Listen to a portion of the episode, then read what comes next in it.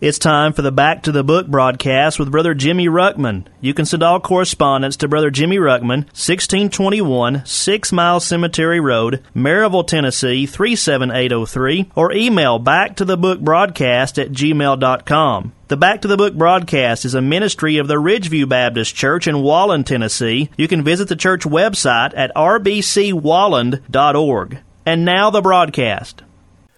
Once again, I'd like to thank you for tuning in. Thanks to all those that are listening, whether it be on the radio there, uh, WDEH 800 AM. We appreciate you tuning in there, or whether it be by way of the podcast. Um, either way, thank you so much for listening in. Um, I, I pray that this is a blessing to you. We're continuing our thought this week on finding God's will, or really we could say finding, following, and fulfilling God's will for your life. And we said yesterday, many people, I think, struggle to find God's will for their life. They make it much more complex than what it needs to be. But looking at the life of Noah here in Genesis chapter 6, and if you're not there, that's where we're going to be heading. If you are, are able and willing to, please take your Bibles, follow along with me. You'll be able to see much more of where I am. Don't just take my word for it, look at what God's word has to say. We look we begin just looking really quickly at this quick snapshot of Noah's life. We see that God's will for Noah, as I said yesterday, was his full will was to build the ark, gather two of every animal, gather seven of every clean animal, survive this total world flood, and repopulate the earth. Noah did not have all that information at once. He didn't know necessarily what it was going to take to do it all at, you know, during the time. He just took step by step as God said, as God commanded to do something, as God gave him more direction, he'd take that step. We're going to go ahead and read, kind of bounce around quickly. I'm not going to read some of these full verses here, but I want you to see a few few things here really quickly. Um, Genesis chapter 6, we're kind of picking up where we left off yesterday. Um, Genesis chapter 6 and verse 13. I want you to say this. I'm not going to read very much, just the first phrase. Here it is. And God said unto Noah. After this, God's going to give him the command to how of how to build the ark. But I want you to notice in chapter 6 and verse 22. Thus did Noah, according to all that God commanded him, so did he. Notice chapter 7 and verse 1. And the Lord said unto Noah, again, he gives another command.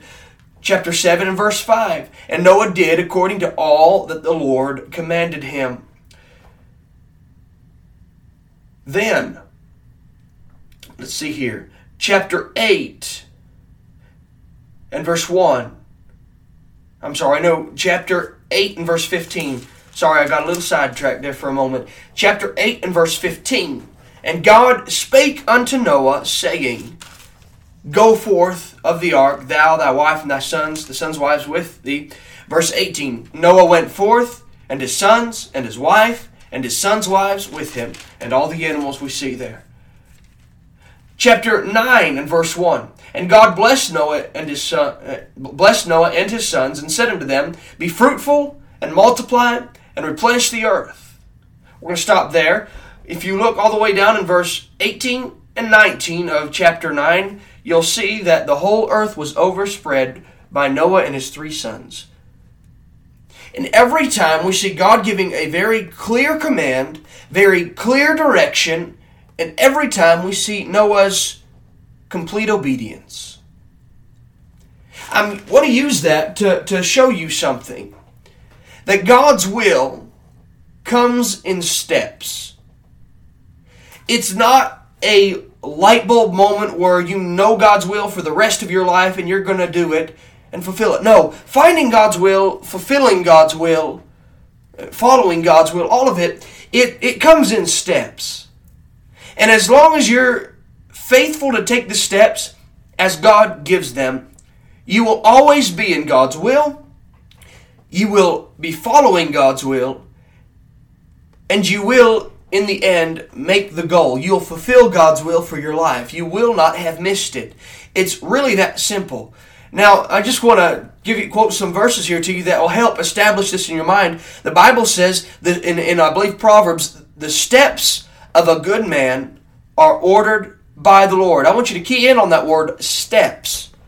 It didn't say the life of a good man is ordered by the Lord. No, the steps of a good man. There's another verse in Proverbs that said, says, A man's heart deviseth his own way, but the Lord directeth not his life, but his steps. My point with all of this is that God's will for your life is going to be revealed to you in steps. Sometimes small steps, sometimes big steps. But your obedience to every step is critical for being able to take the next step. God's not going to give you step number two if you've never taken step number one, in other words. And you're not going to get to the end of the road and fulfill the life goal of completing God's perfect will for your life unless you start taking steps now. Finding and fulfilling God's will for your life is really a life journey.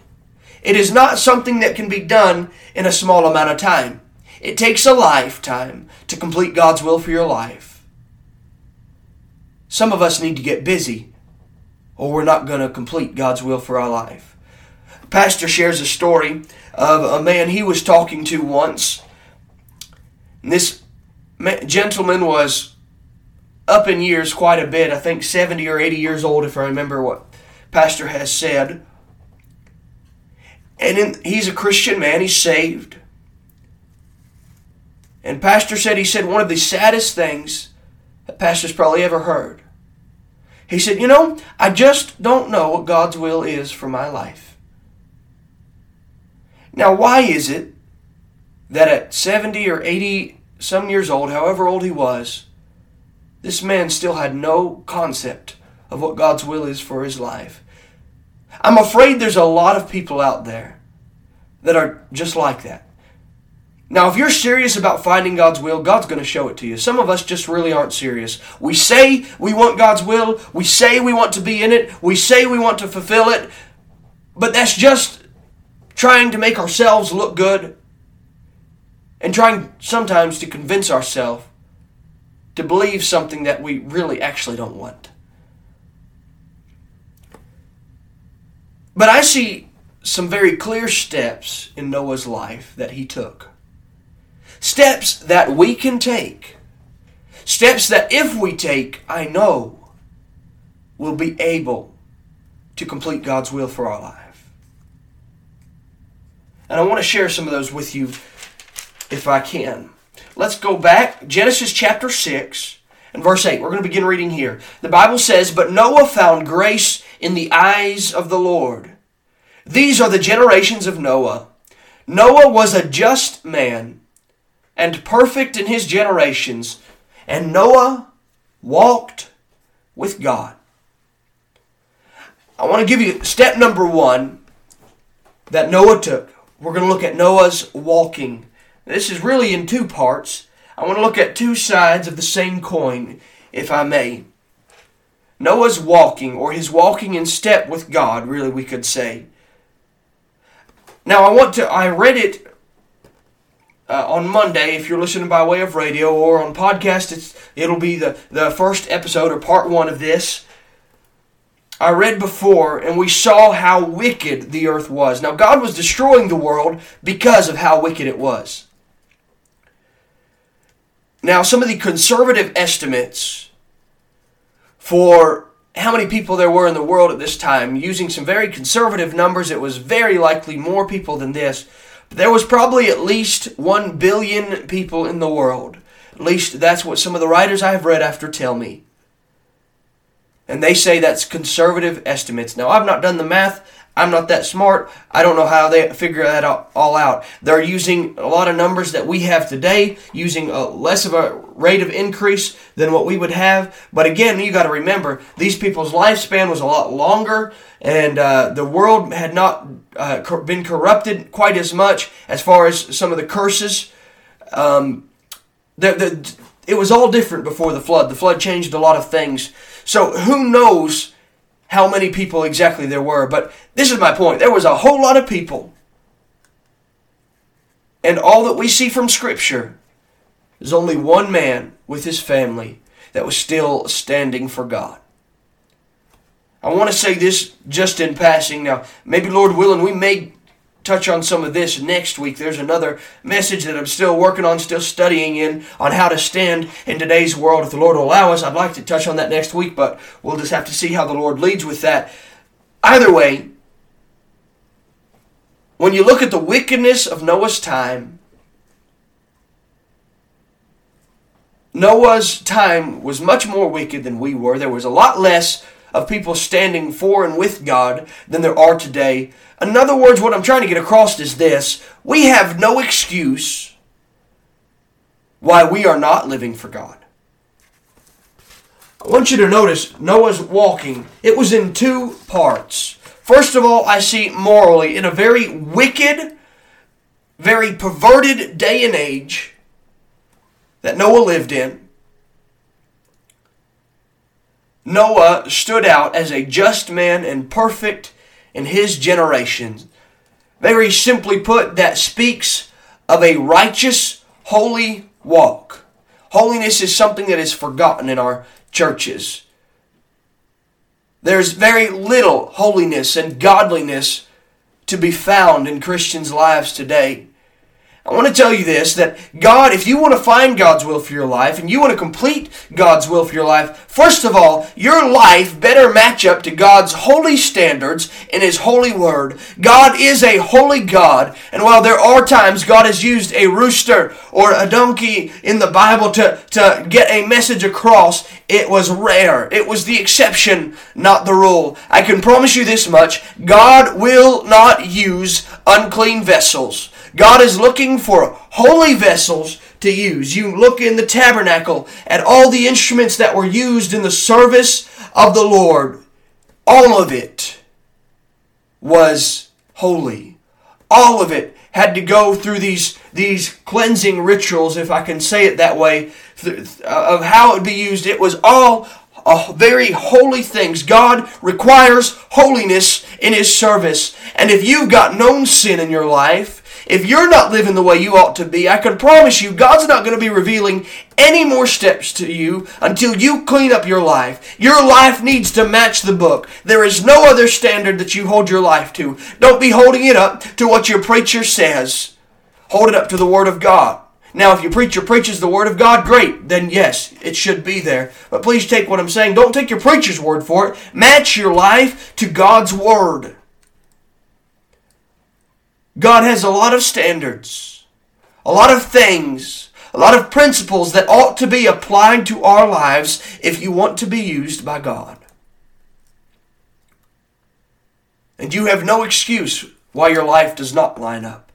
Remember, Noah was one man in at least a billion, possibly the only man walking with God in that time. So he was the man God used. How does your life line up in your walk, your walk that everybody sees? Could you be described as a righteous and holy Christian? Or are you just an average Christian, an apathetic Christian, one that just does just enough to keep his conscience calmed? One that lives like the world throughout the week but pretends to be spiritual on Sunday? If you want God's will for your life, then match up your life to God's Word.